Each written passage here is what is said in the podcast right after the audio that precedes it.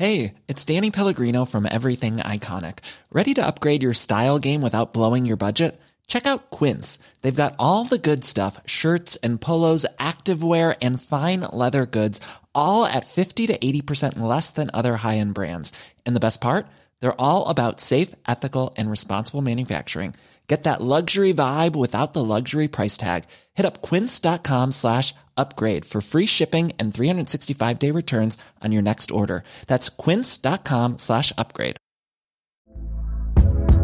Hey there, it's Michelle Norris. I'm host of a podcast called Your Mama's Kitchen. When I travel, I'm usually looking for a way to find a taste of home when I'm not at home. And one of the things I love to do when I am at home is entertain. And Airbnb allows me to do that. When I was in California recently, I rented a house that had a great kitchen. And when we were sitting around the table, we're all thinking, we're in someone else's house. Someone could be in all of our homes as well. If you have a home, but you're not always at home, you have an Airbnb. Your home might be worth more than you think. Find out how much at airbnb.com slash host. Many of us have those stubborn pounds that seem impossible to lose, no matter how good we eat or how hard we work out. My solution is PlushCare. PlushCare is a leading telehealth provider with doctors who are there for you day and night to partner with you in your weight loss journey. They can prescribe F D A-approved weight loss medications like Wegovy and Zepbound for those who qualify. Plus, they accept most insurance plans. To get started, visit plushcare.com slash weight loss. That's plushcare.com slash weight loss.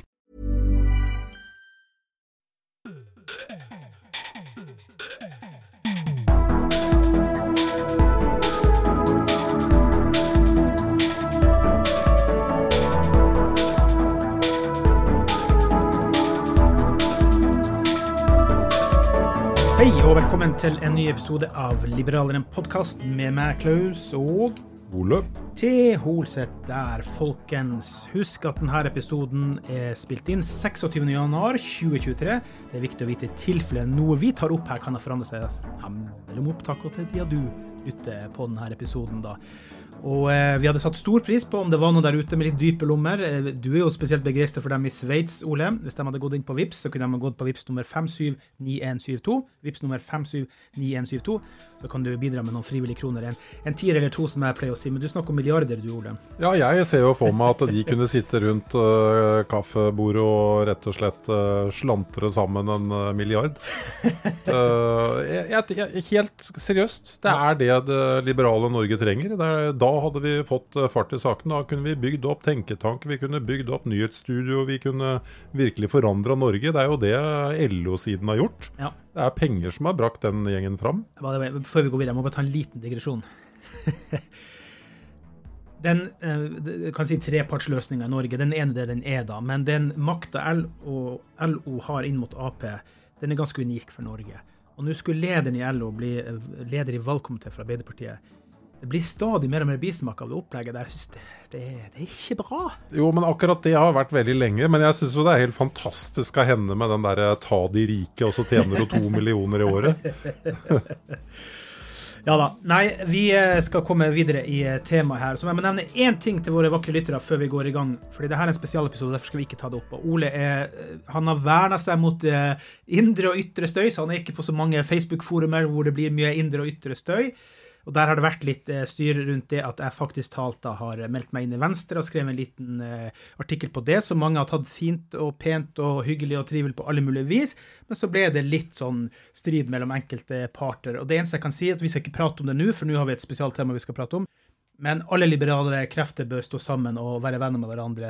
Make peace, not war. Så skal vi komme tilbake til en del samtaler. Jeg skal bare kommentere en ting på det, for jeg har jo opplevd det samme tidligere I forhold til å melde meg ut av F R P.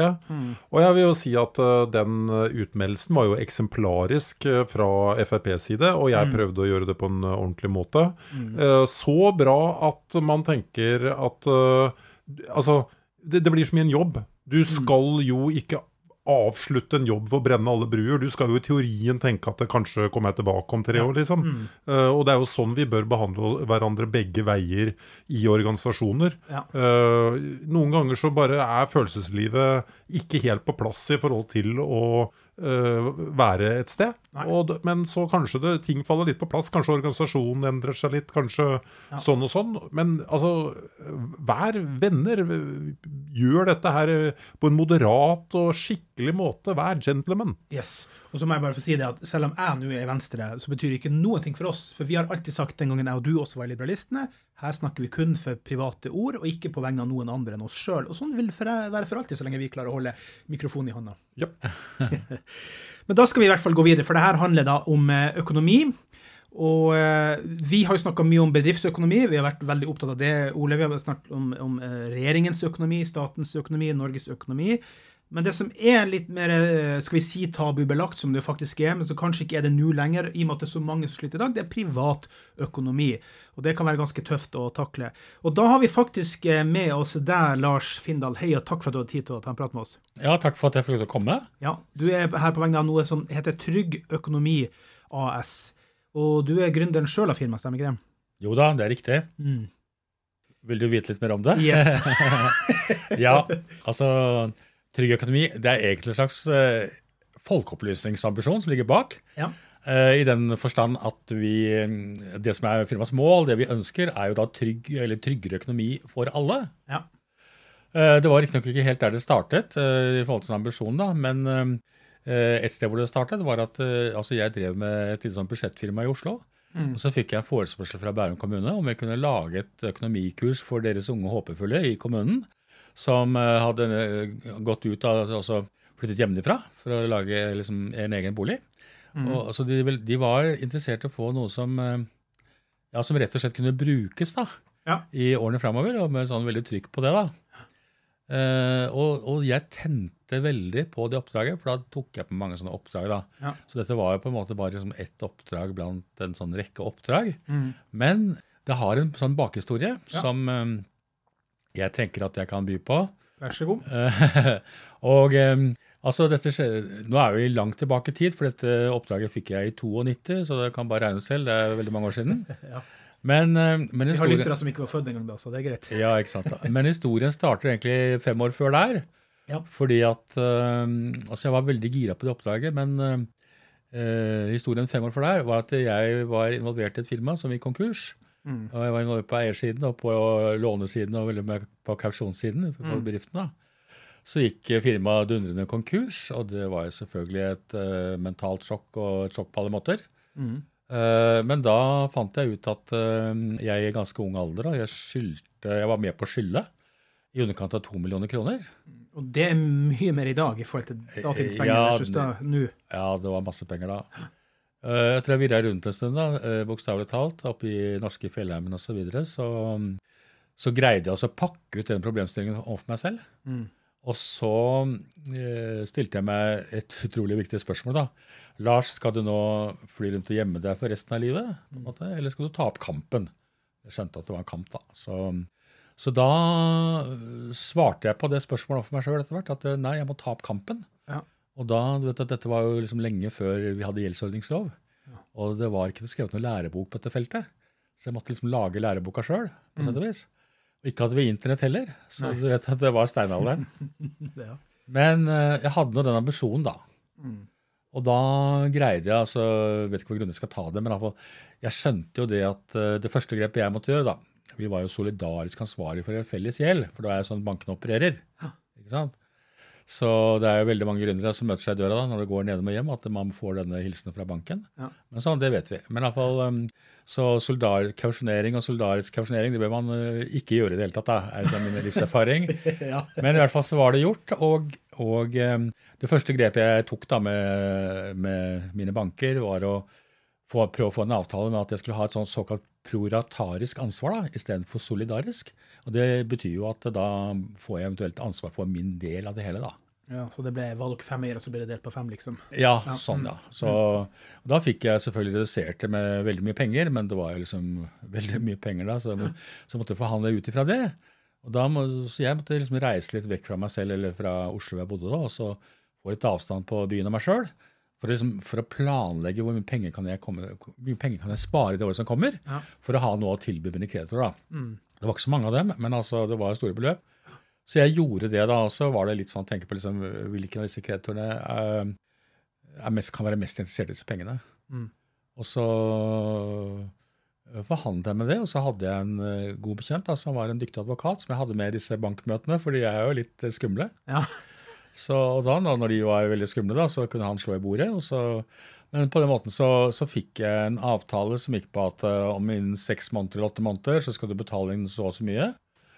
Og så var min jobb da å prøve å greie å få til det da. Og med mange krumspring og masse, du snakker om å jobbe, en og to og tre jobber, så, så, så fikk jeg det faktisk til da.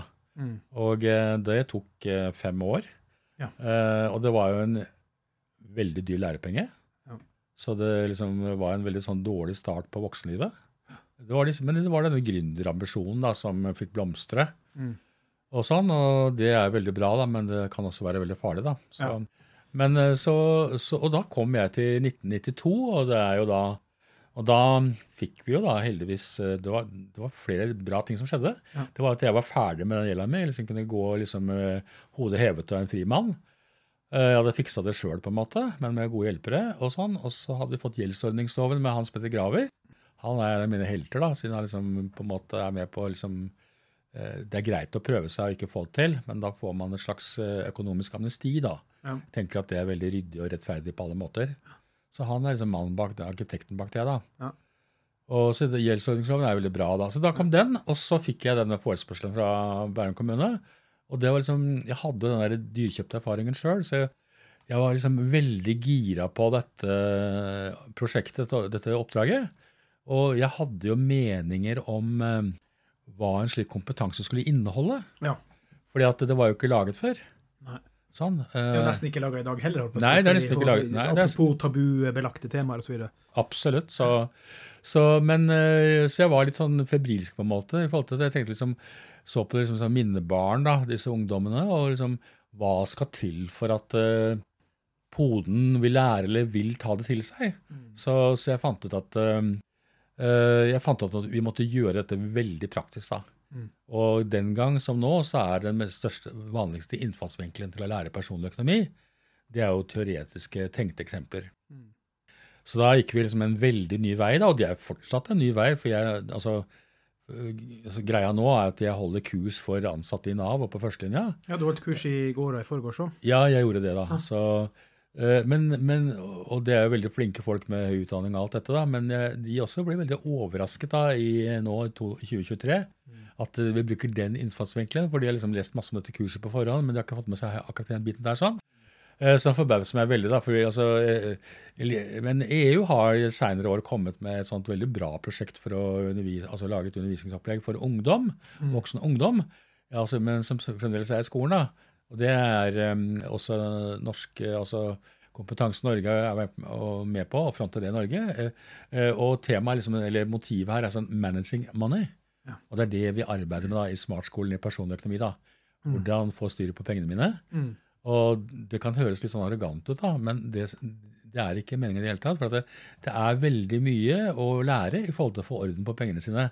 Og det er ikke bare pengene, men det er, altså, det er meg selv da, og hvordan jeg forholder meg til pengene. Mm. For bak pengene så ligger mine verdier og mine valg, ikke sant? Ja. Så dette er jo komplisert, og det, det er ja. Som å forstå seg selv på en bra måte, få mer trygghet I sine valg, da, som man kan få gjennom å eh, skape den innsikten I sin egen økonomi. Mm.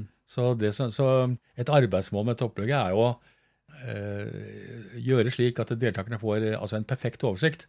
Altså, magiordet her er på en måte ordet oversikt. Mm. Hvis du spør hundre sånne økonomieksperter om hvor skal jeg begynne hen, hvis jeg har lyst til å bli god på økonomien min, så vil alle svare at ja, du må starte med å få oversikt da. Ja. Og det gjør vi her I den skolen, og det gjorde vi den gangen da. Så vi hadde da, for tretti år siden, så lagde jeg et sånt Excel-ark, et sånt mm. verktøy. Og det har jeg I grunnen fortsatt med, og laget det både I sånn papirversjon for dem som vil det, og også en mer sånn digital versjon da. Mm. Og utviklet veldig da. Mm. Så vi har liksom laget et sånt lite rom, hvor man, et økonomisk rom da, hvor du kan liksom, vi har tatt det liksom brettet ut alt det en familie gjør på en måte, gjennom mm. et år, og uttrykt I form av inntekter og utgifter. Mm. Så alle utgiftene har liksom brettet ut da, I forhold til førti typer for eksempel. Ja. Så vi har gjort det veldig detaljert I forhold til S F O og barneartikler og barnemat og cola og sånt noe, og røyk og sånn, så det er liksom veldig detaljert da. Så du, du får den invitasjonen, og for å ta den invitasjonen da, for det første så må vi gå sakte rolig frem, Vi må gjøre det trygt, og det gjør vi. Eh, men det krever kanskje på en måte, altså ditt bidrag må jo være at man er litt moden ja. Og litt modig. Jeg, jeg har faktisk tatt med meg den der, der fordi jeg fortalte jo I sted at jeg har arbeidet tidligere da som jobbkonsulent, eller mm. attføringskonsulent, som noen kalte det. Og vi var borte I disse smartkursene. Og da mener jeg det var en sekvens der som handlet om uvaner I forhold til å kjøpe ting I, på bensinstasjoner. Ja, eller det er kaffen til femti kroner på, på vei til jobb, liksom. Nemlig, ja, altså, ja, og så, så lite det skal til for at det blir abnorme beløp. Det, det synes ja. Jeg det kurset var veldig bra til å få frem, da. Mm. Det er hyggelig at du sier det, for at uh, jeg har hatt noen uh, klare øyeblikk der, fordi at den oppgaven er blitt veldig kjent, da, I, uh, kall det Attførings-Norge, eller altså... I forhold til å forstå sin egen økonomi og potensialet som faktisk ligger I den. Og nå var vi gjennom den samme øvelsen eh, I går, eller forrige dagen. Og mind you, I smartskolen så snakker vi, vi bruker bare kun positivt begrep, så vi snakker aldri om sløsing eller uvaner, mm-hmm. men vi kaller det vanekart da. Ja. Så I den boka som jeg gitt der, så har vi sånt vanekart da, som går på, sammen med, på, på bruk av altså, energi, drikker og cola for eksempel, eh, røyk og snus og alle de tingene. Og det er ikke fordi vi er noen sånne helseprofeter, men vi er moralister liksom. Eller? Nei, det er ikke det, men det er den økonomiske biten av det som vi er på jakt etter da. Ja. Og sånne begrep tror jeg er lurt å bruke for å unngå denne skammen. Absolutt. At ikke begrepene blir for negative da. For det, ja. Og det du sier, det med, du skaper rom. Men da ja. Skaper du også kanskje et mentalt rom nettopp for å få bort litt denne tabu-skamgreia, for hvis ikke så er det jo nytteløst. Absolutt da, og det som, altså folk som snuser og røyker, de vet jo veldig godt at de gjør det, mm. og de fleste av dem kjenner på en sånn ubehag og en skam og alt dette her sånn, og ikke minst på økonomien da, mm. og folk er flinke, folk som røyker er flinkere til å kjøpe røyk for eksempel I Sverige og andre bra mm. steder, I forhold til dette med cola-vanen, som er egentlig noe helt annet. Ja. Der, eh, vi skulle ikke bruke dette sløsordet, men vi bruker mye penger på det. Ja. Så, så, men allikevel da, så det er veldig mange som har disse vanene, eh, er ikke så veldig gode på å sette opp hva det koster. Nei. Altså man bruker energi på å la være å sette opp da. Så kommer man på dette kurset da, som her, hvor man blir pent bedt om å gjøre det. Mm. Og, og, og da...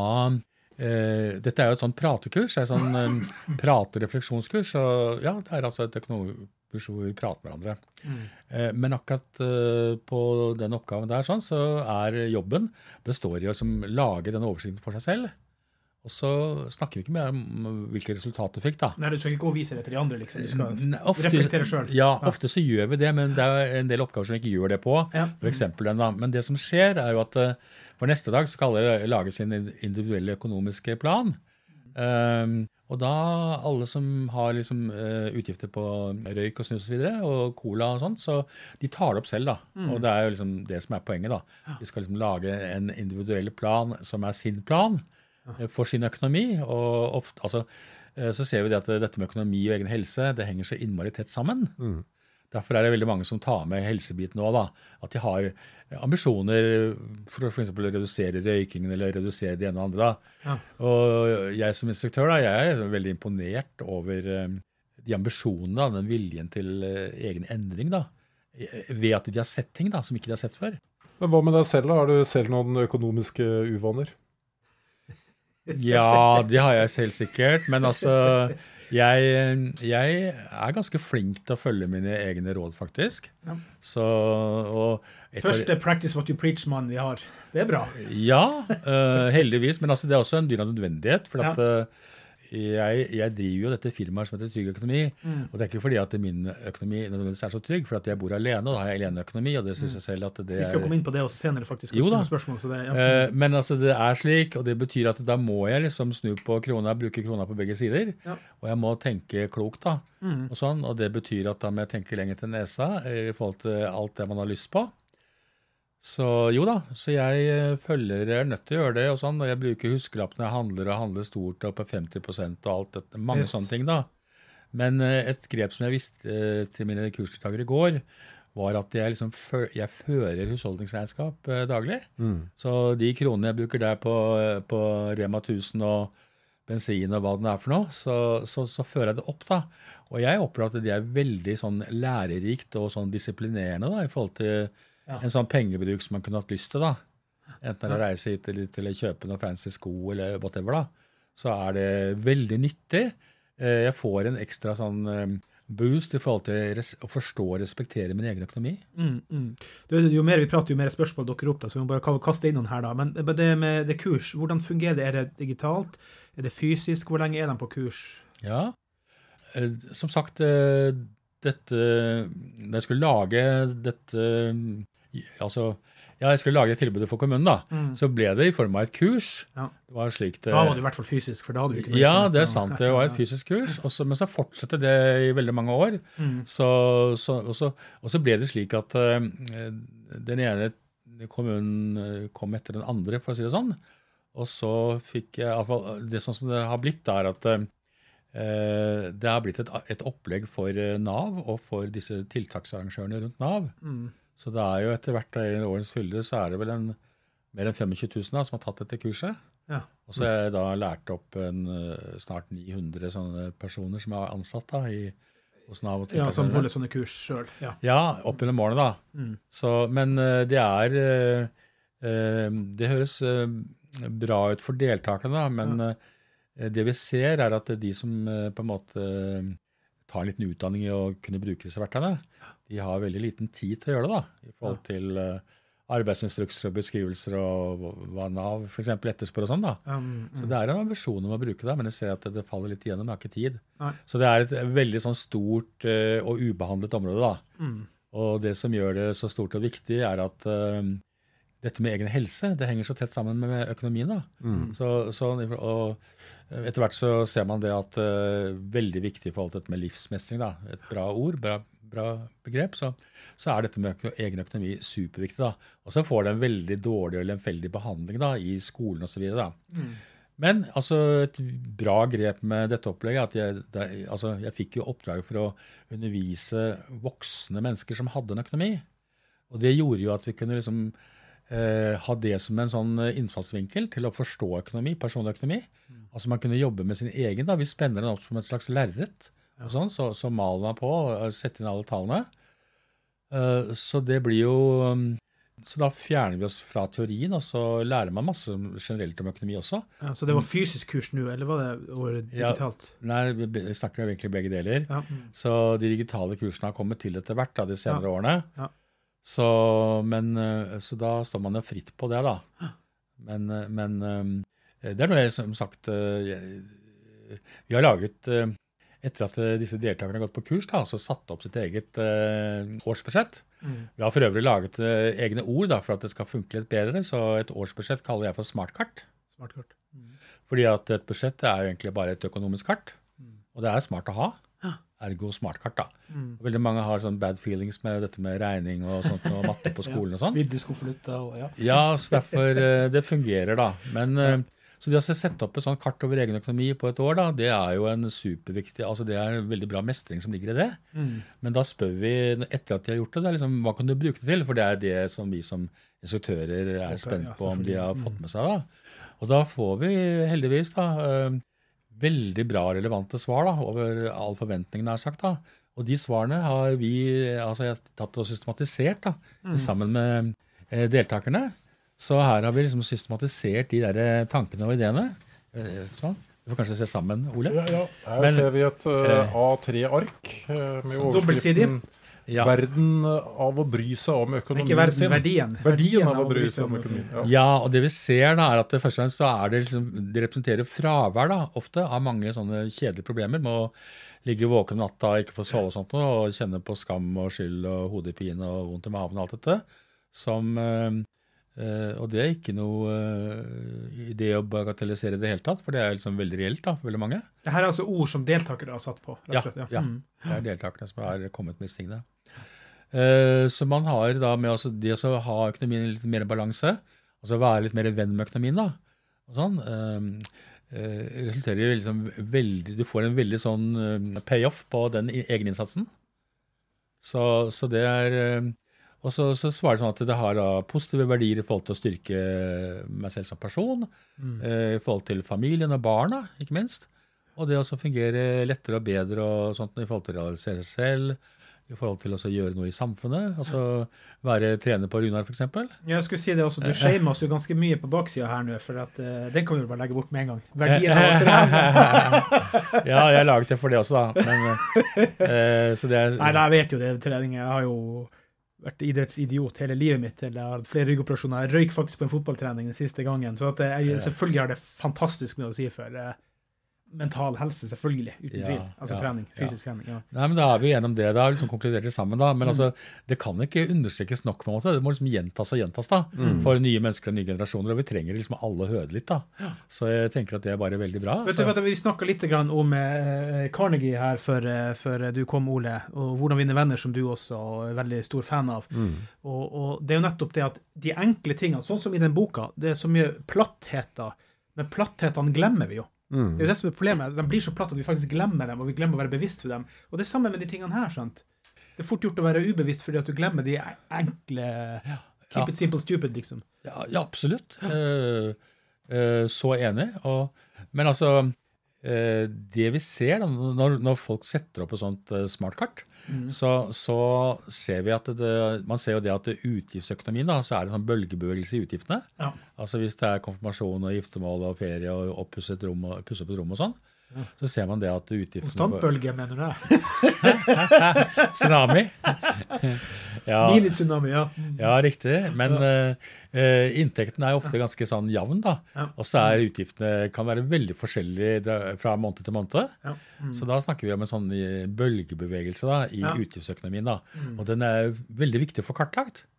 Sånn, og se, for dette, et, sånt, et smartkart er satt på sånn at vi har disse grønne inntektene, så har vi ja. Alle da disse oransje utgiftene, mm. og så har vi I bånd da sånn gul sparelinjer, mm. og så er det veldig viktig da å se på at denne sparingen I hver måned, og spesielt på slutten av året, at den går I pluss. Ja. Mm. Sånn, det viktigste, den viktigste legitimeringen av praktisk nytte vi har med sånt smartkart, det er jo for å se at vi går faktisk I pluss på året. Og det er jo en veldig viktig ting å kunne se, men dessverre som mennesker så har vi ikke den prosessorkapasiteten oppe I hodet ennå. Magnus Carlsen kanskje, men, men ingen andre. Nei. Så, men altså vi også går veien da, må skrive det litt ned på papir, mm. eller sånn digitalt, så får vi den samme kunnskapen. Og da ser du det at det, ja, vi, med alle de der tingene vi skal, og med de ambisjonene vi har, og sånn og sånn, så ser vi at det faktisk går med pluss tolv tusen da, på slutten gjennom året. Og det er jo en veldig trygghetsgivende kunnskap. Ja. Men den kan du skaffe deg selv da. Du kan sette den med deg selv, eller med en kompis, eller med kjæresten mm. og familien, og så gjøre det. Det tar en times tid da. Mm. Men folk er veldig utrygge på det, så jeg holder folk litt I hånden da, når de gjør det, og det synes jeg bare er kjempefint. Hvordan, hvordan stiller du deg til på disse kursene, så må det være veldig mange da, som sannsynligvis har utgifter som faktisk overgår inntektene da. Og da snakker jeg ikke nødvendigvis bare om den kaffelatten, eller... kolan eller sånn, men hvordan går du inn og angriper det I lag med dem da? Nei, det går ikke jeg inn og angriper I lag med dem, fordi at det ligger utenfor smartskolens komp- altså ja. Arbeidsfelt, på en måte. Okay. Men eh, det finnes jo noen gode råd der likevel da, mm. som vi tar litt opp. Mm. Og eh, dette med å rydde opp I egen økonomi da, hvis det er alvorlige problemer, eh, det vil jo alltid ta litt grann tid. Mm. Eh, så, så, men altså, man må begynne et sted, ikke sant? Og erfaring, sånn, en slags universell erfaring, sier at uh, hvis du starter uh, dette arbeidet ditt da, med å skaffe deg selv en oversikt over økonomien, mm. så er det alfa og omega I det arbeidet. Mm. Og det neste grepet du må ta da, er å liksom respektere tallene I den betydningen at uh, I forhold til gammel gjeld da, så hvis du har noen sånn, er litt sånn inkassoselskaper som er ganske aktive og sånt nå, pågående, Så, så er uh, forholdet sånn at uh, hvis du går med overskudd I måneden, så kan du bruke de pengene til hva du vil, for eksempel spare eller bruke sånn på å betale inkassosaker. Det kan du gjøre. Men hvis du føler deg fristet til å betale det I de månedene hvor du er minus, så kommer du bare på nytt, bakpå og på ryggen. Og du får ikke penger til mat og til barnehage og til strøm og sånt, så det må man altså ikke finne på å gjøre.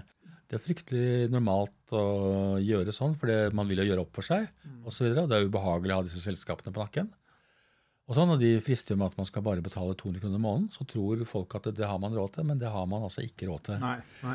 Så, så, så det er det, du må starte med det, du må starte med deg selv og den egne involveringen da, og starte der.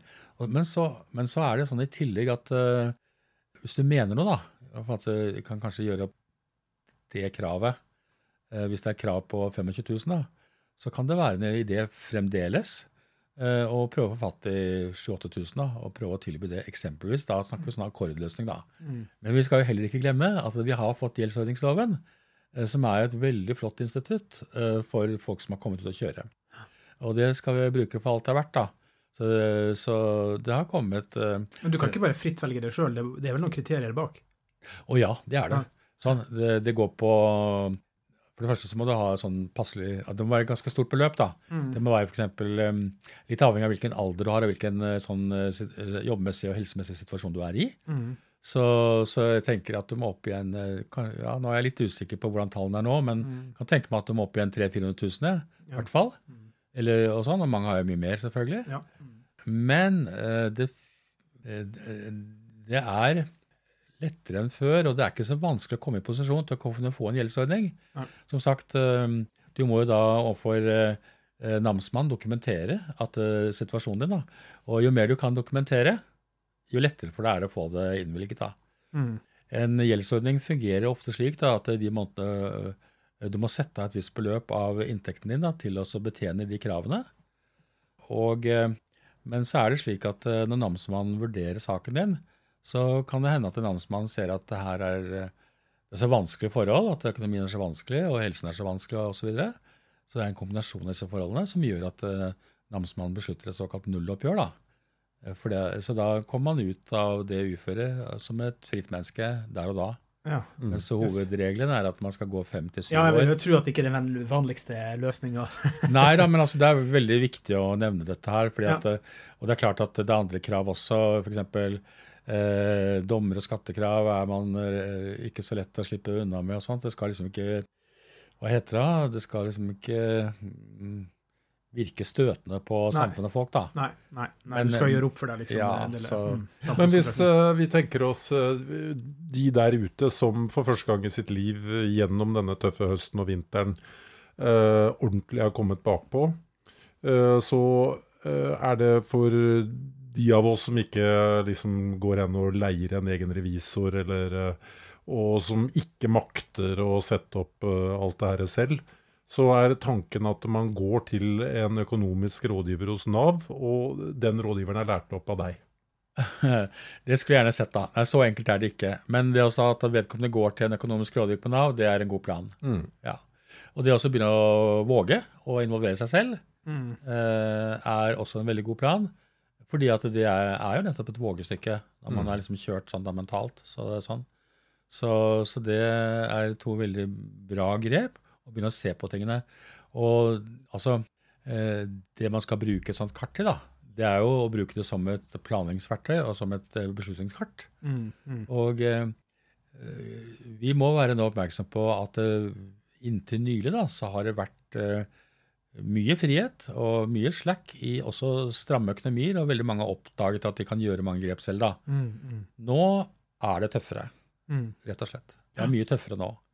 Så, men allikevel så den planen med å involvere seg selv da, i sitt eget liv og sin egen økonomi og helse og fremtid, det blir alltid et godt grep da, tenker jeg da. Mm, så jeg mm. snakker vel egentlig ganske mye av egen erfaring. Mm, mm. Og sånn, så... Så jeg har aldri følt at jeg har sittet sånn nederst ved bordet selv i forhold til fordeling av inntekt og formue, men jeg synes det røyner på nå. Altså, jeg har, jeg har bare en inntekt. Så.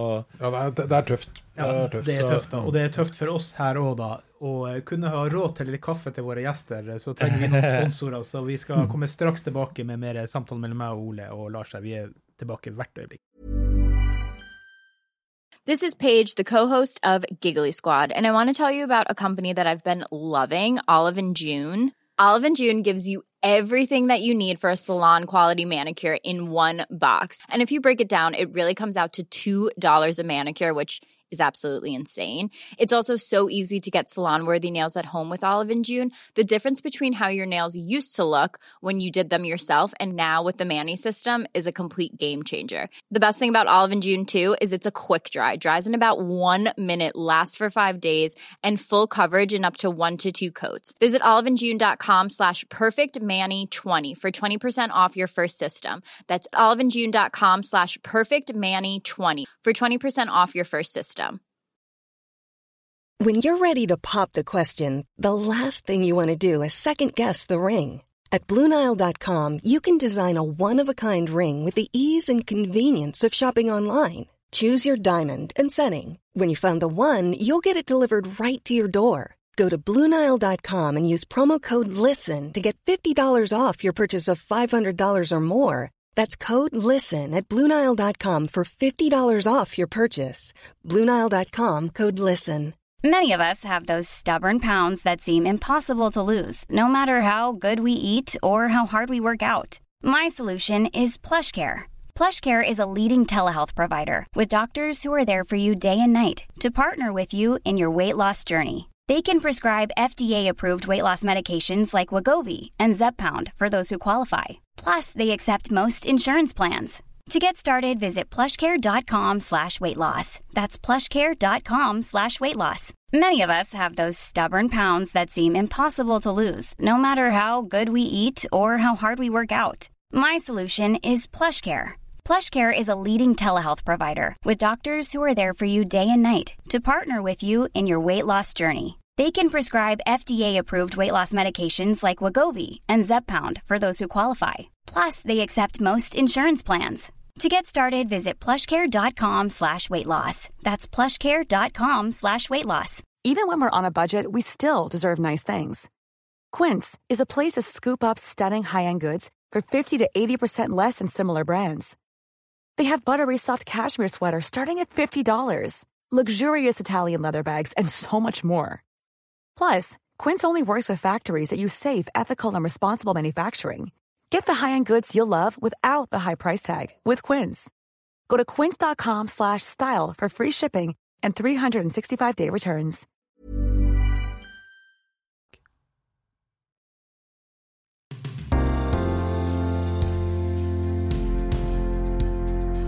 Ja, Ole, det er ganske fint at vi har en og annen sponsor som følger oss trofast. Ikke at vi styrer disse sponsoratene, de kommer av seg selv da. Men det er jo ganske fint, og vi har jo fått ganske mye lyttere de siste ukene og månedene. Og det, det har holdt seg stabilt. Det er en, et sted mellom femten, seksten, sytten, atten, nitten hundre av dere, og dere lytter to, tre, to, fire tusen episoder hver uke, så det er ganske gøy at vi er voksa der, og vi forventer ikke at noe vokser i himmelen, men, men det er I hvert fall fint at vi har noen med oss, og setter stor pris på de som bidrar og støtter til oss, det er, det er gøy.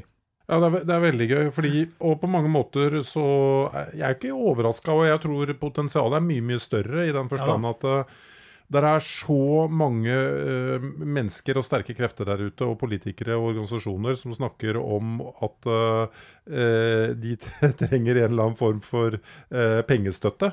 Mm. Uh, men uh, at noen sitter der og lager en podcast om uh, «Vær så snill, ikke ta fra oss så mye penger». Ja. uh, det, det, er, det er jo bare logisk at uh, noen tar til seg det budskapet og, og, og vil lytte til det. Mm, mm. Det er bare, eh, eh, Lars, bare jeg må spørre, for du sa at før du gikk I gang med disse kursene som du har skapt I Trygg Økonomi A S, så drev du med budsjettfirma. Hva, hva er din bakgrunn som rent faglig sett? Hva er det du, hvor kommer du fra egentlig? Riktig. Etter militær og den type ting, så var jeg så heldig at jeg fikk et årsengasjement I et um, shippingselskap, ja. uh, hvor jeg jobbet på avdeling for uh, ja, kostkontroll, altså jeg jobbet med revisjon av regnskaper, mm. så det var liksom kastet rett ut av det, så det ga meg sånn veldig ballast da. Mm. Så husker jeg blant annet, jeg lærte engelsk godt, og så lærte jeg mye om prosentregning, og så, parallelt med det så begynte jeg på sånn kveldsskole på B I, ja. Og så gikk jeg på Markedsføringsskolen, da, etter hvert Markedshøyskolen, tror jeg det kaller det nå. Ja, samme som jeg faktisk. Ja, riktig, så det var veldig spennende da. Så jeg var riktig nok alltid litt I opposisjon til studiet, men altså, det var veldig... det liker vi å høre. Det var veldig spennende, og jeg, så, men det jeg føler jeg sitter igjen fra det studiet, jeg bortsett fra litt sånn tallforståelse I og for seg, så var at jeg lærte et språk, mm. og så lærte jeg en metode, ja. Sånn problemløsningsmetode, og det har kommet godt med. Ja. Du, jeg må bare ta en ting, for du er jo opptatt av at du er kursmann og holder kurs, så at, og du må gjerne kaste inn noe hvis du vil, men det her har vi pratet om før, så Ole, vi har snakket om det her mye før, jeg som har tre barn, hvor I hvert fall, og du er jo også voksne, og to av dem er jo da blitt voksen, er jo dypt frustrert, jeg skal ikke si deprimert, for det blir feil som er dypt frustrert over at de går gjennom ungdomstida, spesielt I dag I denne multiapparelle verden, hvor alt er tilgjengelig på mobilen. Og, og ufattelig mye mer fokus og oppmerksomhet som blir dratt ut av dem da, egentlig energi, som vi snakket med vår gode venn psykolog Jon Petter Fagerhaug, det mm. suger ut alt av dem. De lærer ingenting om privatøkonomi, om, om økonomi i sin helhet på skolen. Jeg mener det burde gått I gang allerede på ungdomsskolen, men jeg mener det er grovt barnemissbruk fra regjeringens side, fra myndighetenes side, fra det politiske Norge, at de I hvert fall ikke begynner å lære om det her på, på, på videregående skole. Fordi de kommer også ut og møter, og det, jeg sier ikke at det er dumt å gå på en smell, du lærer av smell, men hvorfor skal alt læres the hard way? Hvorfor tar ikke politikerne tak I den vanskjøttelsen som er I skolesamfunnet I Norge, at man ikke lærer om egen økonomi? Det går rett ut og tar seg kreditkort. Hvorfor skjer det ikke noe på det området? Hvilken galskap er det ikke at vi ikke tar tak? Det er uansvarlig. Jeg har ikke lest matematikkbøkene så grundig I det siste på det nivået. Nei. Men det er noe som sier meg at norsk skole kanskje mangler litt konkurranse da. At ja, ja. Det hadde kommet en, en smart ung gjeng som, nei, nå, nå lager vi en stiftelse der, eller nå setter vi I gang og gjør ting på en litt annen måte, følger læreplaner og så videre, men har litt mer fokus sånn og sånn. Ja. Fordi at den gangen man lagde matematikkbøker, altså, det var jo liksom ikke laget for den verdenen vi er I dag, nei. Kreditkortverdenen. Uh, låne penger på VIPS uh, av vennerverdenen. Ja, men ikke bare det. I Sverige så kan du sende inn SMS, så får du to minutter etter har du penger på kontoen. Ja. Såkalt SMS-lån, vet ikke. Jeg bare ser selv, altså, jeg prøver jo å dytte inn I hodet på, uh, på ungene mine selv, hvor forsiktig de skal være. Pass på, kutt ut kredit, kutt ut ditt og datt. Men så lærer de jo på skolen, samme skolen, at man skal være så selvstendig og tenke selv, så skal man I hvert fall ikke høre på mor og far. Mm. men jeg, jeg føler jo litt at de her hjemme har tatt det til seg, men, men jeg bare Jeg mener helt oppriktig at samfunnet drives helt uansvarlig, og det er skandaløst at det drives ved at man ikke prøver å pushe det inn som en holdning. Vær, altså, ikke skremme dem, men, men som du sier, regnskap, bevissthet, forstå hva det man står overfor. Nå har vel også politikerne investert I flere tider da, I dette såkalte forbrukssamfunnet. Ja. Sånn, og fordi at liksom... Tidlig og krøkes da. Ja, det er litt vanskelig å snakke om det, men altså... Ja, man tenker ikke, kanskje ikke akkurat konspirasjon, da, men det er dette her med stadig vekst, e-vekst, ikke sant? At mm. veksten vokser inn I himmelen og sånn, og nå har man kanskje ikke fått så veldig gode svar ennå som alternativ, det er ikke laget kanskje ennå, noen god politikk da, som bryter med det paradigmet der sånn, så, men det må lages, mm. og sånn, og uh, uh, dette med å forstå verdier, altså mer generelt da, uh, og sin økonomi spesielt, jeg tenker at det er superviktig om å komme da, mm. men... Uh, Det er klart at uh, hvis alle plutselig får en uh, kjempeinnsikt I personlig økonomi, da, mm. slutter å handle kaffe på alle disse kaffestedene og uh, handler bare bensin på bensinstasjoner, så, så blir jo plass, samfunnet sånn plutselig da, helt annerledes. Da. Mm. Sånn, mer sånn til bein og sånn. Så, uh, Men kan ikke vi som har råd til det få lov å ta den støyten I stedet for de unge som egentlig ikke rustet for det, tenker jeg da. Jo, jeg mener jo absolutt da, og jeg mener at det, liksom, hvis vi er mer på jakt I et sånt verdisamfunn, mm. så blir jo dette en vei å gå. At man da liksom både får et lavere sånn fotavtrykk, sånn miljømessig og sånn, og I, I forhold til bærekraft og sånt da, men også bærekraft I egen økonomi da. Men det har skjedd noen positive ting der. Altså jeg tenker på mine egne to voksne døttere når de flyttet rundt I Oslo, mm. så selger de alt de eide og hadde på Finn, og så flytta de, og så kjøpte de nytt brukt på Finn. Mm. Eller om de tok imot gratis da. Mm. Så det er jo en del ungdom som tenker litt annerledes. Jeg, jeg vil jo oppfordre egentlig flere til å leve litt uh, alternativt. Jeg tror, tror ikke at uh, liksom det kan komme som noen form for uh, direktiv fra oven på en måte. Jeg uh, tror at flere burde ta valg hvor de bare tenker at uh, ja, men det er ikke så viktig å ha siste skrik av bilmodeller eller uh, og så videre og så videre da. Nei, jeg tror likevel personlig så kjenner jeg veldig på at det er viktig å få det inn I skoleverket for det altså. Ja, ja, ja, ja, ja absolutt. Men nå tenker jeg på at det skal sitte en stat og regulere folk nei, nei. Til å være opptatt av nei, de riktige verdiene. Altså, altså, en ny sånn overbygning innen skoleverket er jo dette begrepet livsmestring. Mm. Eh, så det skal vel nå gjennomsyres litt I alle fag, eller fleste fag, mm. og sånn. Og da er dette begrepet personlig økonomi da trukket inn som et eksempel mm. på altså et område innen livsmestring. Har du tilbudt til noen lærerskoler? Nei, jeg har ikke gjort det. Her har du tips. Ja, det har jeg faktisk. Nei, det går litt på min kapasitet da, og så ja. Prøver jeg å få de som på en måte er I kundegruppen da, til å bruke det, men veldig, nei takk, godt tips. Det, altså det er jo veldig fortsatt veldig, veldig mye taber rundt det her med personlig økonomi. Ja. Apropos det med livsmestring. Hvordan prøver du å bryte denne selv I dine kurs? Eller løsne opp da, hvis det er lov å si det på den måten. Ja, løsne opp er et fint ord. Um, det står og faller litt på det, uh, så vi har laget en sånn T-metode, hvor vi først og fremst, hele noe av poenget med metodikken er at vi ser personen da, på det kurset. Mm. Altså vi ser dem, vi anerkjenner dem tusen prosent.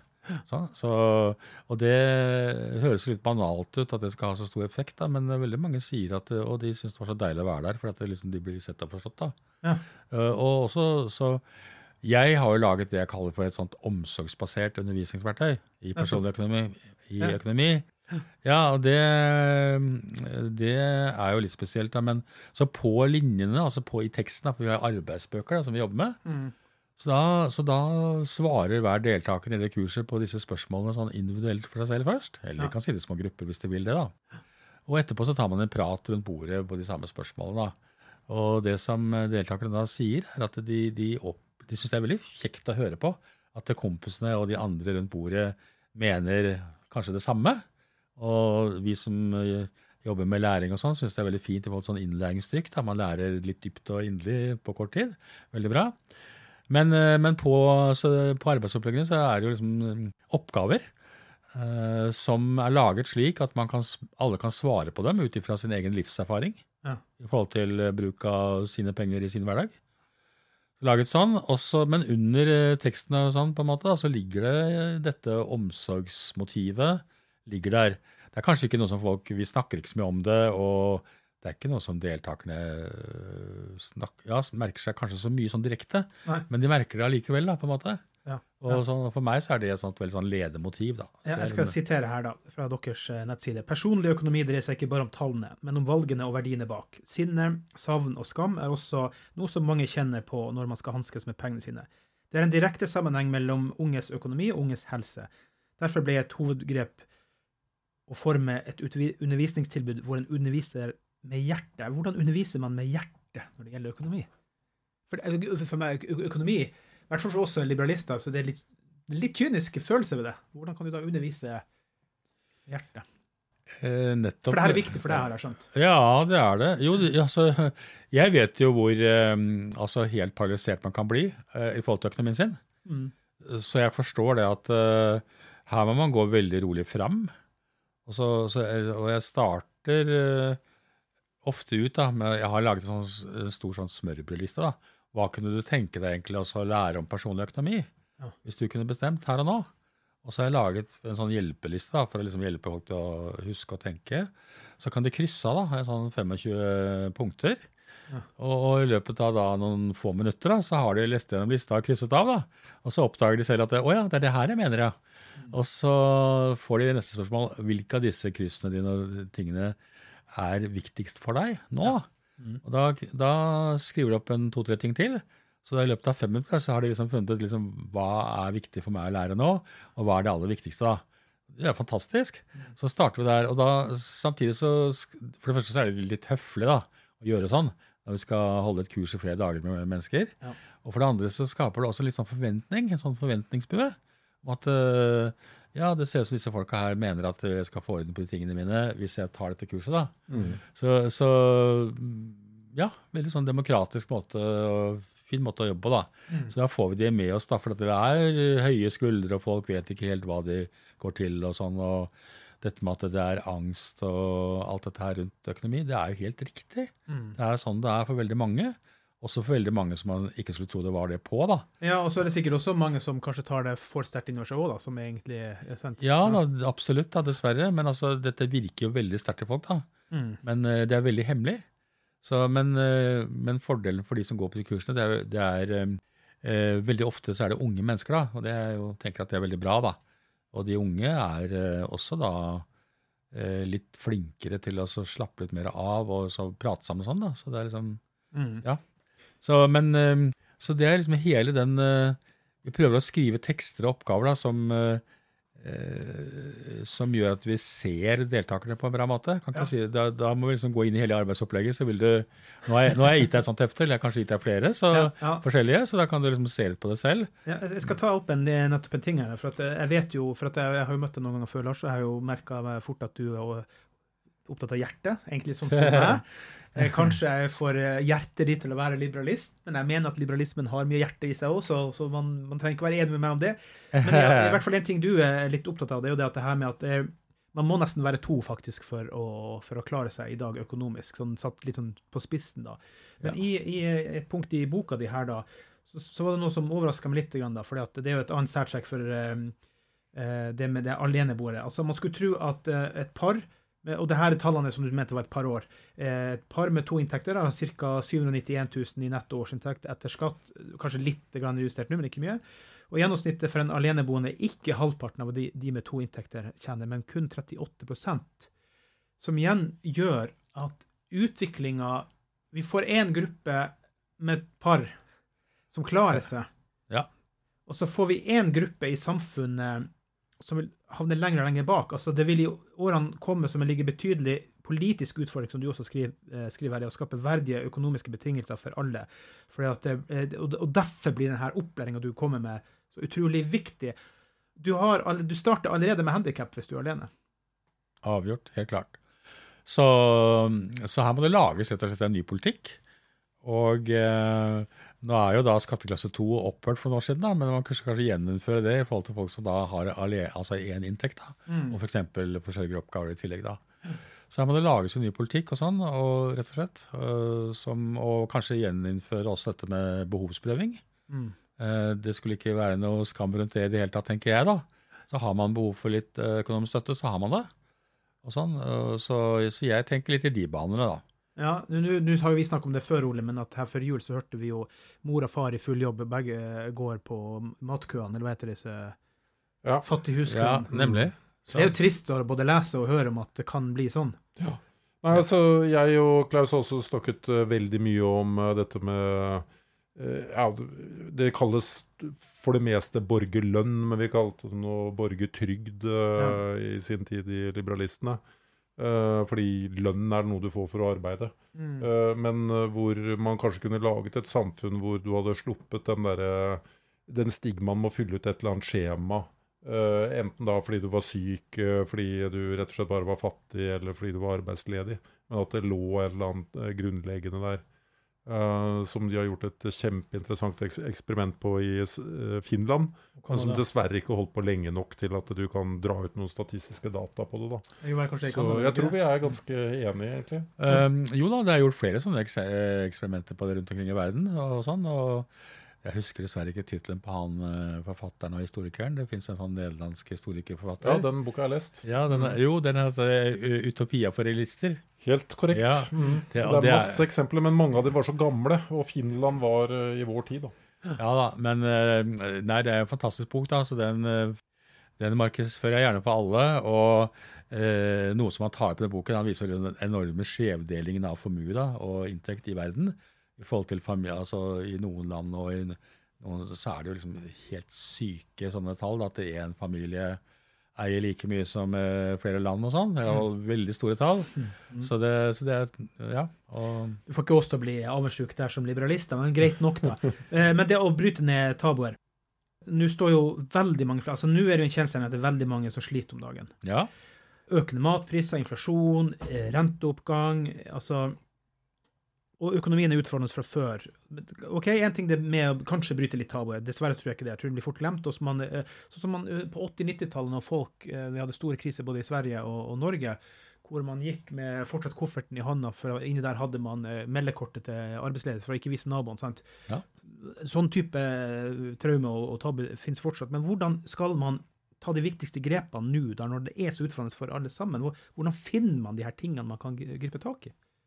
Økonomisk også. Ja, det er et veldig viktig spørsmål, men jeg tenker at den som har det, liksom, noen patentsvar på det, burde jo få en, kanskje en Nobelpris, jeg vet ikke. Men, men det er allikevel, må gjenta det, altså, det er en veldig god vei å, å gå da, å starte med å få oversikt over egen økonomi, mm. altså ned til hver krone, og ta den biten veldig seriøst. Mm. Og vi, som gjør, man, hvis man gjør det da, så ser man det at det løser ikke alle problemer der og da. Det gjør det ikke i det hele tatt. Nei. Men det er starten på en løsning. Mm. Det er alltid starten på en løsning. Ja. Så, men det som er litt sånn trist er at alle sånne løsninger som involverer meg selv en del, hvor jeg selv må bidra og gjøre noe, da er det liksom en del som faller ifra da.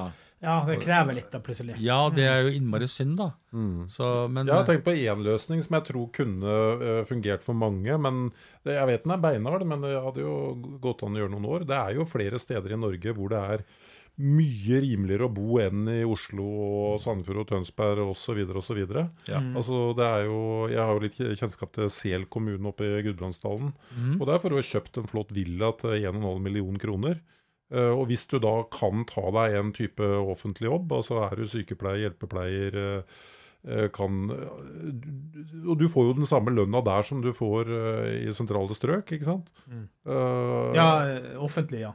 Ja, privat vi, gjør du ikke det. Nei, privat gjør du ikke det, men det er også... Vestfold ligger jo hundre og femti tusen under lønn enn en Oslo-lønn i det private. Det er helt riktig, mm. det er helt riktig. Ja, men jeg tenker kanskje spesifikt i forhold til å ta seg en offentlig ja. mm. betalt jobb da, for noen år. For noen år, for ja. å redde, rette opp litt. Jeg vil like gjerne reise til Finnmark og få fradrag på skatt. Jeg, jeg hadde hatt lyst til å dra til Finnmark. Lånekassa. Ja, ja, ja. ja. ja, ja nå har ikke jeg som er lånekasse heller. Men, nei, nei. Men hvor leter man muligheter da, hvis man skal se muligheter inn i egen økonomi da? Altså, de, de høyeste årsskiftene i en privat økonomi er ofte dette med mat og mm. bolig. Mm. Så derfor har vi gjort det sånne, ja, sånne eksperimenter da, i dette kurset mitt, i forhold til sånn, jeg innfører denne hva-hvis-metoden, kaller jeg det. Mm. Det er det man på B kaller for økonomisk simulering da. Mm. Og det er gå ut på liksom, hva kan jeg gjøre, altså det går for eksempel i forhold til mat da, hva kan vi gjøre for å redusere samme type mat og sånn, mm. og samme kvalitet for så vidt, men altså for å bruke mindre penger da. Og mm. da er liksom, eh, kommer mange forslag da. For eksempel, være mett i maven før jeg handler da, ikke være utslitt sånn etter jobben, mm. eh, ja. Bruke huskelapp eh, og sånn, og Det er, det er jo på en måte litt sånn grunnleggende eller banalt, men det er jo, folk flest bruker det ikke. Mm. Så det er, får fremdeles mye sånn innfallsmetoden. Mm. Så, det, så det, er, det er veldig mye å hente på det, og når jeg holder disse kursene mine, så, så tar vi den øvelsen, og så da svarer de fleste på et sånt kurs at ja, Lars, med disse grepene her, så tror jeg nok ikke at jeg eller vi da kunne spare ti tusen eller mer i, i året. Ja. Og da sier jeg, wow, nå har du sett på det spørsmålet i to, tre minutter. Og så tenker du at du eller dere kan spare ti tusen eller mer. Så da prøver jeg å få vedkommende til å også se hvor bra det er da. Mm. Fordi at det er bare på en utgift av et førtitals utgifter som man kan ha mm. gjennom året. Så da begynner vi å snakke, så hele det kurset, for, for å kommentere litt sånn teknisk da, det går ut på før du slutter, så skal du ta den der hva-hvis-tenkningen på alle familiens utgifter. Ja. Sånn tannlege og alt mulig rart. For å se om liksom, kan, da, snu hver stein, da, hver krone. Ja. Hvordan kan vi bruke kronene best mulig? Og det er ikke noe flaut eller noe farlig eller noe uetisk eller sånt å gjøre Nei. det. Det er tvert om. Det er bare fantastisk å gjøre det. Uh, og det, det mest fantastiske er liksom resultatet da, som mange kan komme til. Uh, dessverre så kommer jo ikke alle til dere et sånt kjemperesultat, fordi at uh, økonomien er rett og slett bare for tight. Mm, ikke sant? Mm, mm. Men, uh, men hvis man greier det, så ligger det mye sånn uh, verdighet i det. Mm. Så, så derfor bør alle se på det da ja. og sånn og, men det som kompliserer dette bildet nå da, er at uh, det har blitt mye barskere uh, virkelig, uh, så det der handlingsrommet som jeg har vært veldig opptatt av i økonomien til de aller fleste mindre og mindre. Det har blitt mindre og mindre ja. men uh, det betyr ikke at ikke, man må jobbe sånn man, man bør kanskje jobbe i det sporet enda mer da, mm. for å få denne innsikten og beholde innsikten og sånn, i forhold til å eie seg selv og livet sitt uh, så mye som mulig. Men der har jeg et um, moderne regnestykke til deg som du kanskje mm. kunne se på i en, uh, hvis ikke du har tenkt på det allerede da, i en oppgradering av læreverktøyene, og det er uh, matkasse. Ja. Uh, hjemme i vår familie så er vi blitt uh, avhengig av det, fordi uh, ja, det er dette her med å finne på mat, og ja, ja. vi er opptatt av at barna skal spise sunt og alt mulig sånt nå. Ja. Og vi oppdaget at matkast hos oss gikk ned en masse, masse prosent, fordi de jo rimeligvis har akkurat den mengden i hver kasse, ikke sant? I stedet for at uh, du går og lager en fin rett, og så kjøper du deg et kryddeglass, Og så det krydderglasset blir stående i fem år, og så kaster du det, for du har bare brukt litt til den ene retten, og så videre. Ja, riktig. Og så kan jo du som økonom si at, ja, men da får du være flink til å planlegge sånn at du skal lage flere av det der måltidet, og kjøpe inn, og så videre. Det blir ikke en av syndene, altså fråtsing det her da, Ole, matkasse.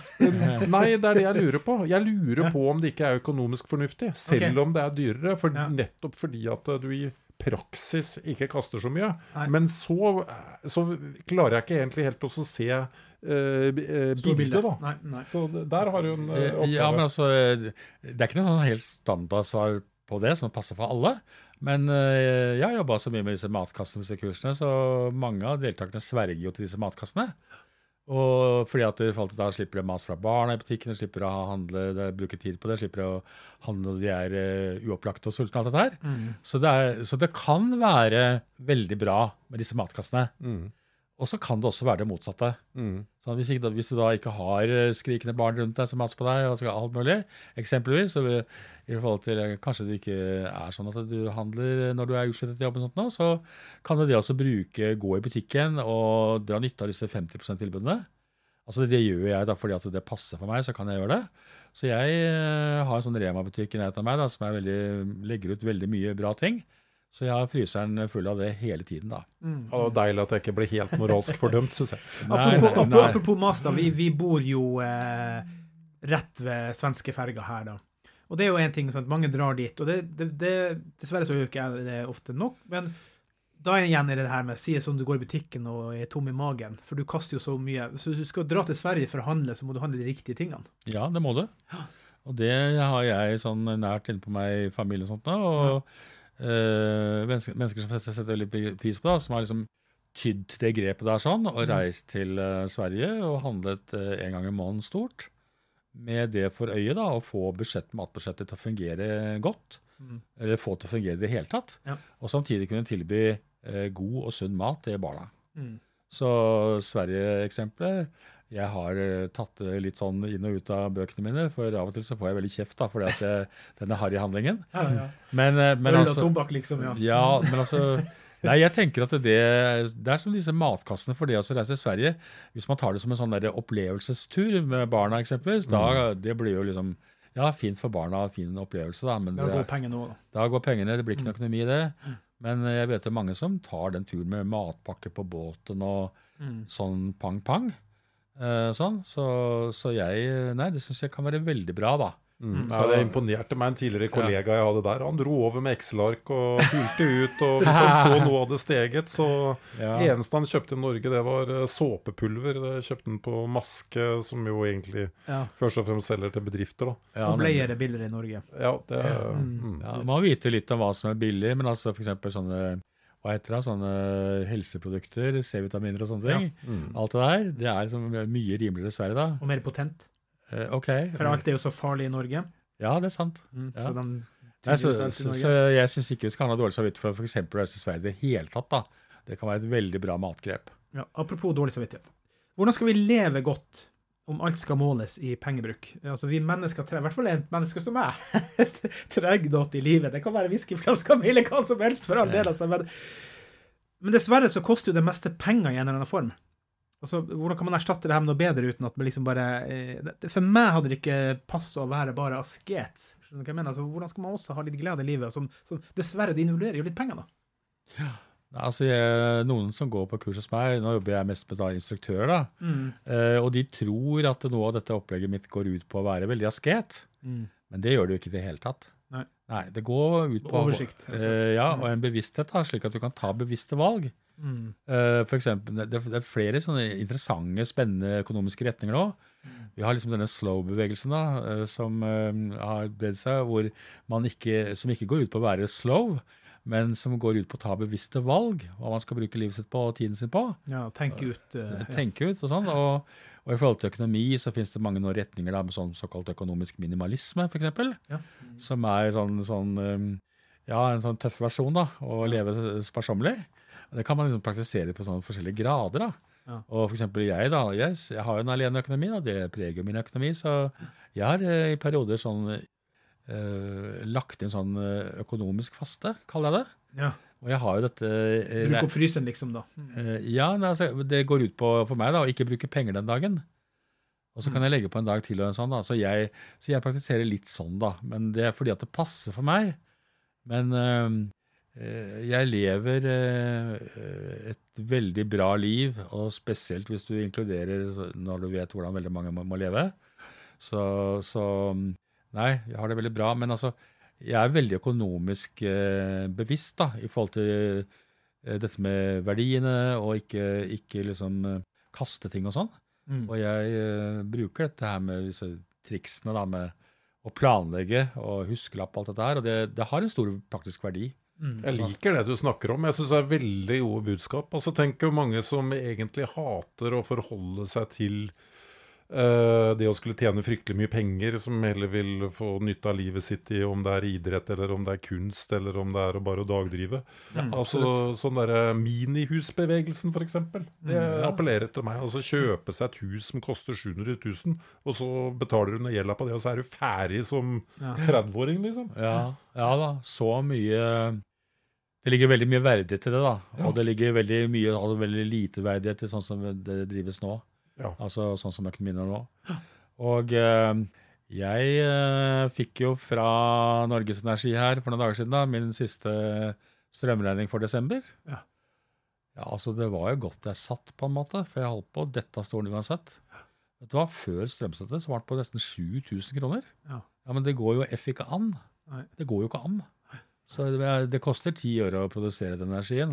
Så skal de selge for eh, altså opp mot ti kroner og sånt. Her har vi snakket mye om, Ole. Ja, altså det er, men nå ser jeg jo L O ja. krever at strømstøtta skal bli bedre før lønnsforhandlingene. Så nå ja, for å begynt... unngå for høye krav på lønna, selvfølgelig. Helt riktig. Så nå har de begynt å skjønne lunta. Ja. Du, apropos det, så det å være alene og klare.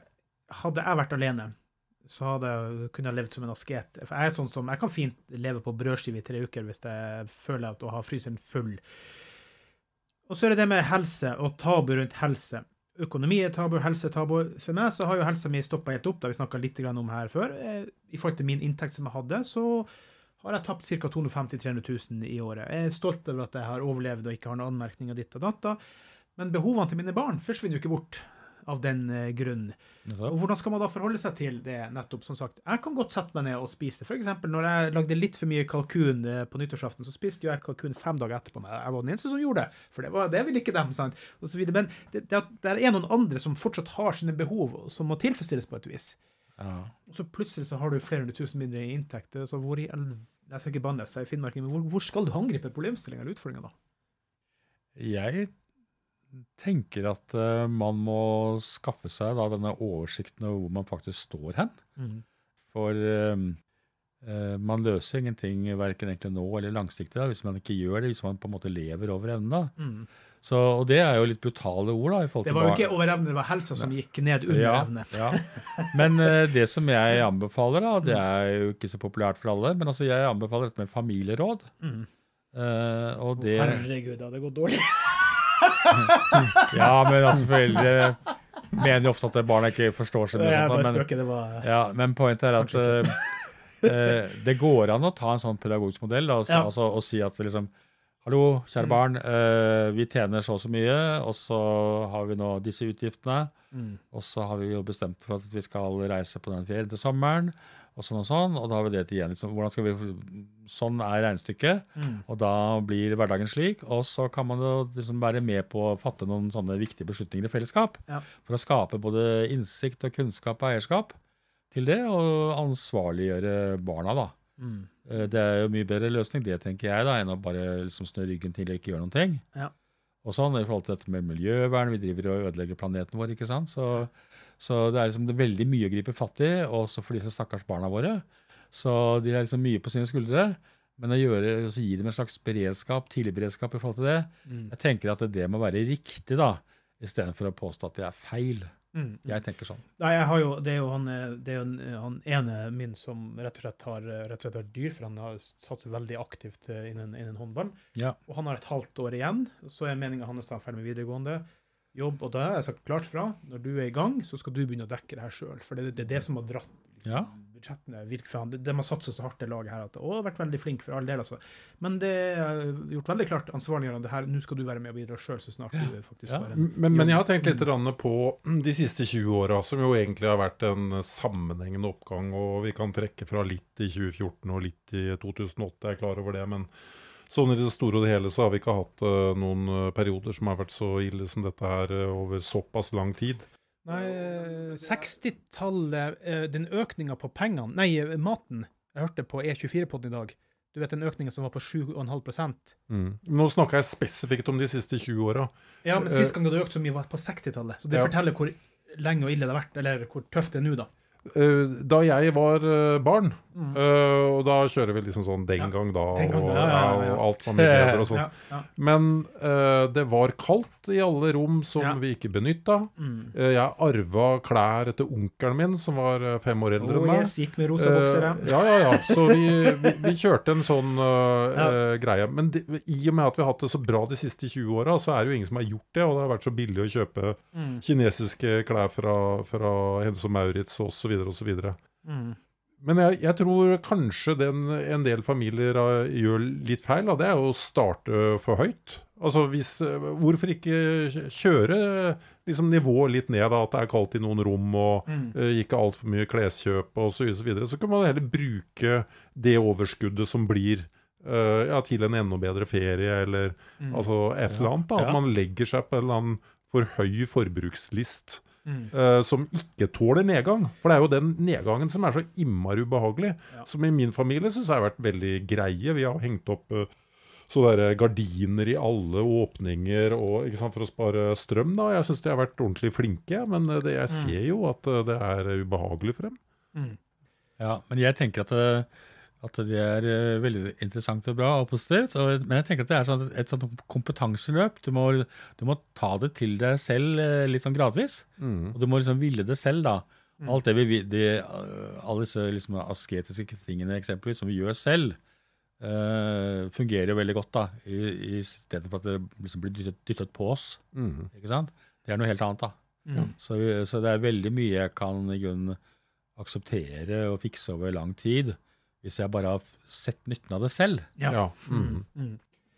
Og hvilke upside-muligheter har man etter å se etter I egen økonomi? En ting som jeg for eksempel har gjort bare de siste dagene, det er det at jeg har gått I brutal forhandling med forsikringsselskapet, jeg har gått I forhandling med mobilselskapet, jeg har kuttet T V-er og greier, altså jeg har spart eh, tretten til fjorten tusen, eh, selv om jeg fikk melding fra mobilselskapet I dag, femten prosent opp, men jeg har fortsatt rabatten jeg hadde forhandlet frem da, men for alle økes jo selvfølgelig, da må de også øke. Men hvilke spareformer ser du etter, eller hva, sån, sånne type ting da?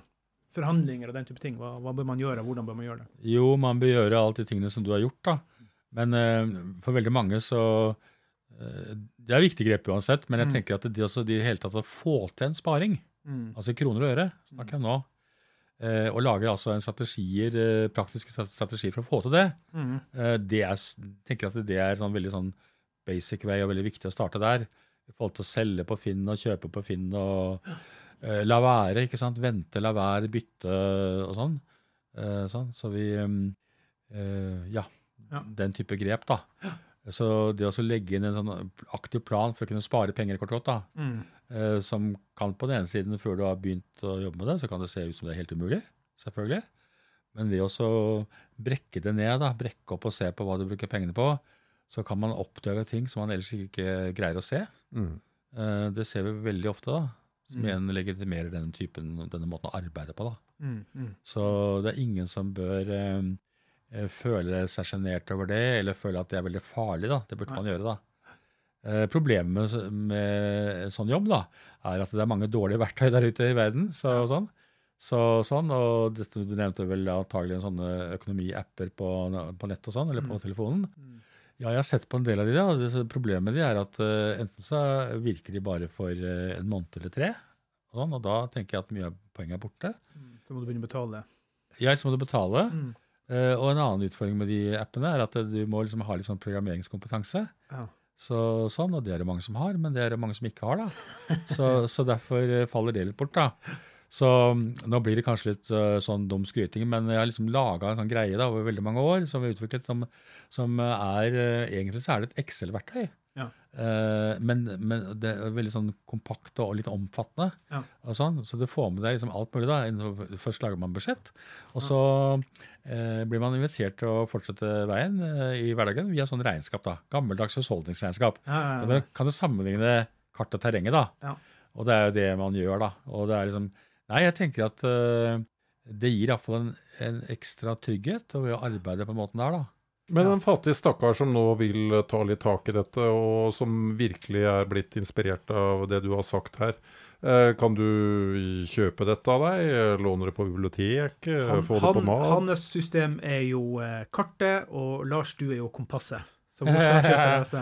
Ja, ja, jo, I noen sammenhenger så, men jeg vil jo gjerne at personen selv skal bli sitt eget kompass. Mm. Sånn. Jo, altså jeg har, jeg har laget et, en løsning for folk som, som vil dette, og det er at jeg har laget en sånn kveldskurs da, sånn, som på nettet til en fryktelig rimelig pris. Ja, og trygg økonomi punktum no, eller? Ja. trygg økonomi punktum no. trygg økonomi punktum no, ja. Så, men altså, selv om det er veldig rimelig, jeg tror det koster cirka seks hundre kroner, så er det allikevel masse penger mm. for mange. Mm. Og sånn, og man er jo naturlig sånn skeptisk da, til liksom, kan det ha noe for seg? Vi, det er utfordrende, men altså, erfaringen viser at det kan være en innmari smart investering. Da. Ja, og det er en engangsbeløp. Ja, det er engangsbeløp. De er ikke hukket på det da, sant? Nei, det er sant, det er engangsbeløp, og så blir det et sånt verktøy til odel og eie, mm. som du kan bruke I årene fremover til deg, og til dine barn kan være til dine barn I et verktøy når den tid kommer. Mm. Så det er en veldig demokratisk løsning, da, sånn som jeg ser det. Vi skal straks runde av hverdag, men du, apropos bare spørre deg, for du snakker om det med spareformer. Er du innom noe med investeringer og sånt også? Snakker du om investeringer også? Nei, jeg, det er ikke, jeg liksom, holder meg unna det. Ja. Sånn, altså, man, man kan investere, altså, og de, de også mekker biler og sånn, og flipper biler og sånn, og hus og kunst, og man kan gjøre Altså der hvor man har et hjerte da, på sin hobby, så kan ja. Man jo så gå esket videre mm. og gjøre mye med det hvis man vil det, og man kan selvfølgelig investere I fond og alt dette her. Ja. Men I forhold til mine folk da, som jeg, det som jeg brenner for, er at folk skal få eh, en metode for å kunne få økonomien sin I balanse. Mm. Mm. Slik, for da så man bedre om natta. Og har det mye bedre med seg selv på alle måter og sine folk rundt seg. Ja, det der man skulle begynne å tjene sånn desperat penger for å dekke over et idiotisk forbruk. Det ja. Er jo ikke løsningen. Nei, nei, da ser vi jo på luksusfellen da, dessverre. Mm. Og jeg, nei, jeg er glad for at de programmene har kommet og sånn da. Ja, skal det bevissthet. Ja. Uh, ja, de gjør jo det. Det som jeg ikke liker så veldig godt er at det liksom er... Uh, T V T's underholdningsavdeling som har laget det, og det er sånn fryktelig populært I forhold til det da. Mm. Men vi, så denne smartskolen min er liksom det samme på en måte, men der slipper man... Og shames. Eh, ja, man gjør det, man liksom gjør det selv da, for sin egen del. Vi virker jo på meg sånn å finne de mest største idiotene på det programmet, men når du så det, apropos investeringer da, så en gang jeg var hos en headhunter og faktisk ble ansatt, så hang det Munch-malerier over hele rommet der. Det var, wow, sier jeg, har du råd til det her liksom, hva er det som skjer her? Ja, det var hennes eh, pensjonsinvestering. Så hun hadde kjøpt opp, så alle de ble jo bare mer og mer verdt, da. Så I stedet for å kjøpe aksjer, så kjøpte hun Munch-malerier. Ja. Det, det var mange rundt, så det var sånn, ja, du har kjent godt. ja da, det er mange som kan gjøre det. Så, men eh, som sagt, du, er, du sier at det er så mye stigma og, mm. og sånt rundt dette med økonomi, og, og det, det er det jo. Mm.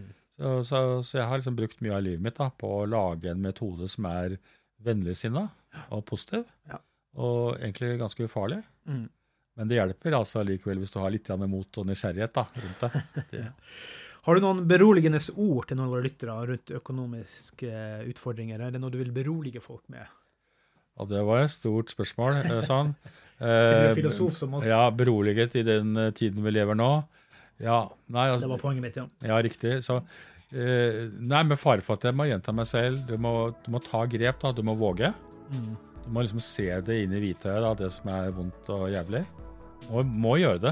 Det er, det er veien å gå, enten du skal slanke deg eller forbedre helsa eller den økonomiske helsen da. Mm. Så må du gjøre det, og så involvere deg selv og være med og ta ansvar og alt dette her som høres litt kjedelig ut da, men mm. det virker. Mm. Vi vil altså anbefale alle våre lyttere å gå på trygg økonomi punktum no, der finner du kursoversikter også. ja. Husker helt feil, men jeg tittet. Eh, svært gjerne om noen av dere vil bidra med en kron eller to, eller en milliard eller to I Sveits, på VIPS nummer fem syv ni en syv to, VIPS nummer fem syv ni en syv to. Og husk, veldig viktig, gi oss en fem-stjerners rating I Spotify, Apple Podcast, skriv en omtale av oss I Apple Podcast. Det betyr så utrolig mye apropos I denne teknologiske verden med apper og ditt og data, med algoritmer som jobber for oss, og det, det betyr mye. Så jeg har tatt stor pris på hvis dere hadde gjort det, og at dere faktisk har tatt pris på det, for økonomi er viktig. Jeg vet at en del kommer til å gi oss tilbakemeldinger om at dette satt en pris på, for privatøkonomi er tabu. Da er det viktig at man begynner å bryte det litt ned I sånn... Vi sier noe som faktisk ikke er så ille å prate om lenger. Det er noe av det viktigste som du har gjort I lang tid, Lars. Tusen takk, Lars, for at du tok deg tid til oss. Det her hadde vi veldig nytte av, hadde ikke det, Ole? Stor glede av. Det var veldig hyggelig å bli invitert, da. Og jeg brenner for dette temaet, kan snakke om det hver dag. Ja, og da skal vi kanskje invitere deg tilbake en annen dag igjen, Lars. Tusen takk for I dag. Tusen takk. Tusen takk.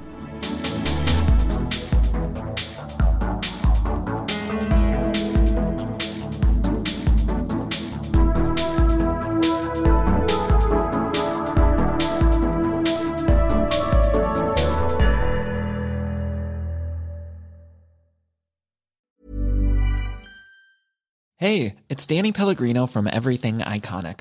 Ready to upgrade your style game without blowing your budget? Check out Quince. They've got all the good stuff, shirts and polos, activewear and fine leather goods, all at fifty to eighty percent less than other high-end brands. And the best part? They're all about safe, ethical and responsible manufacturing. Get that luxury vibe without the luxury price tag. Hit up quince.com slash upgrade for free shipping and three sixty-five day returns on your next order. That's quince.com slash upgrade. Sick of being upsold at gyms? My guy, you're currently a base member. For ninety dollars more, I can upgrade you to our Shred membership. For one hundred thirty dollars more, you'll be a swole member. And for just three hundred dollars more, you'll reach Sweat Platinum. At Planet Fitness, you'll get energy without the upsell. Never pushy, always free fitness training and equipment for every workout. It's fitness that fits your budget. Join Planet Fitness for just one dollar down and ten dollars a month. Cancel anytime. Deal ends Friday, May tenth. See Home Club for details.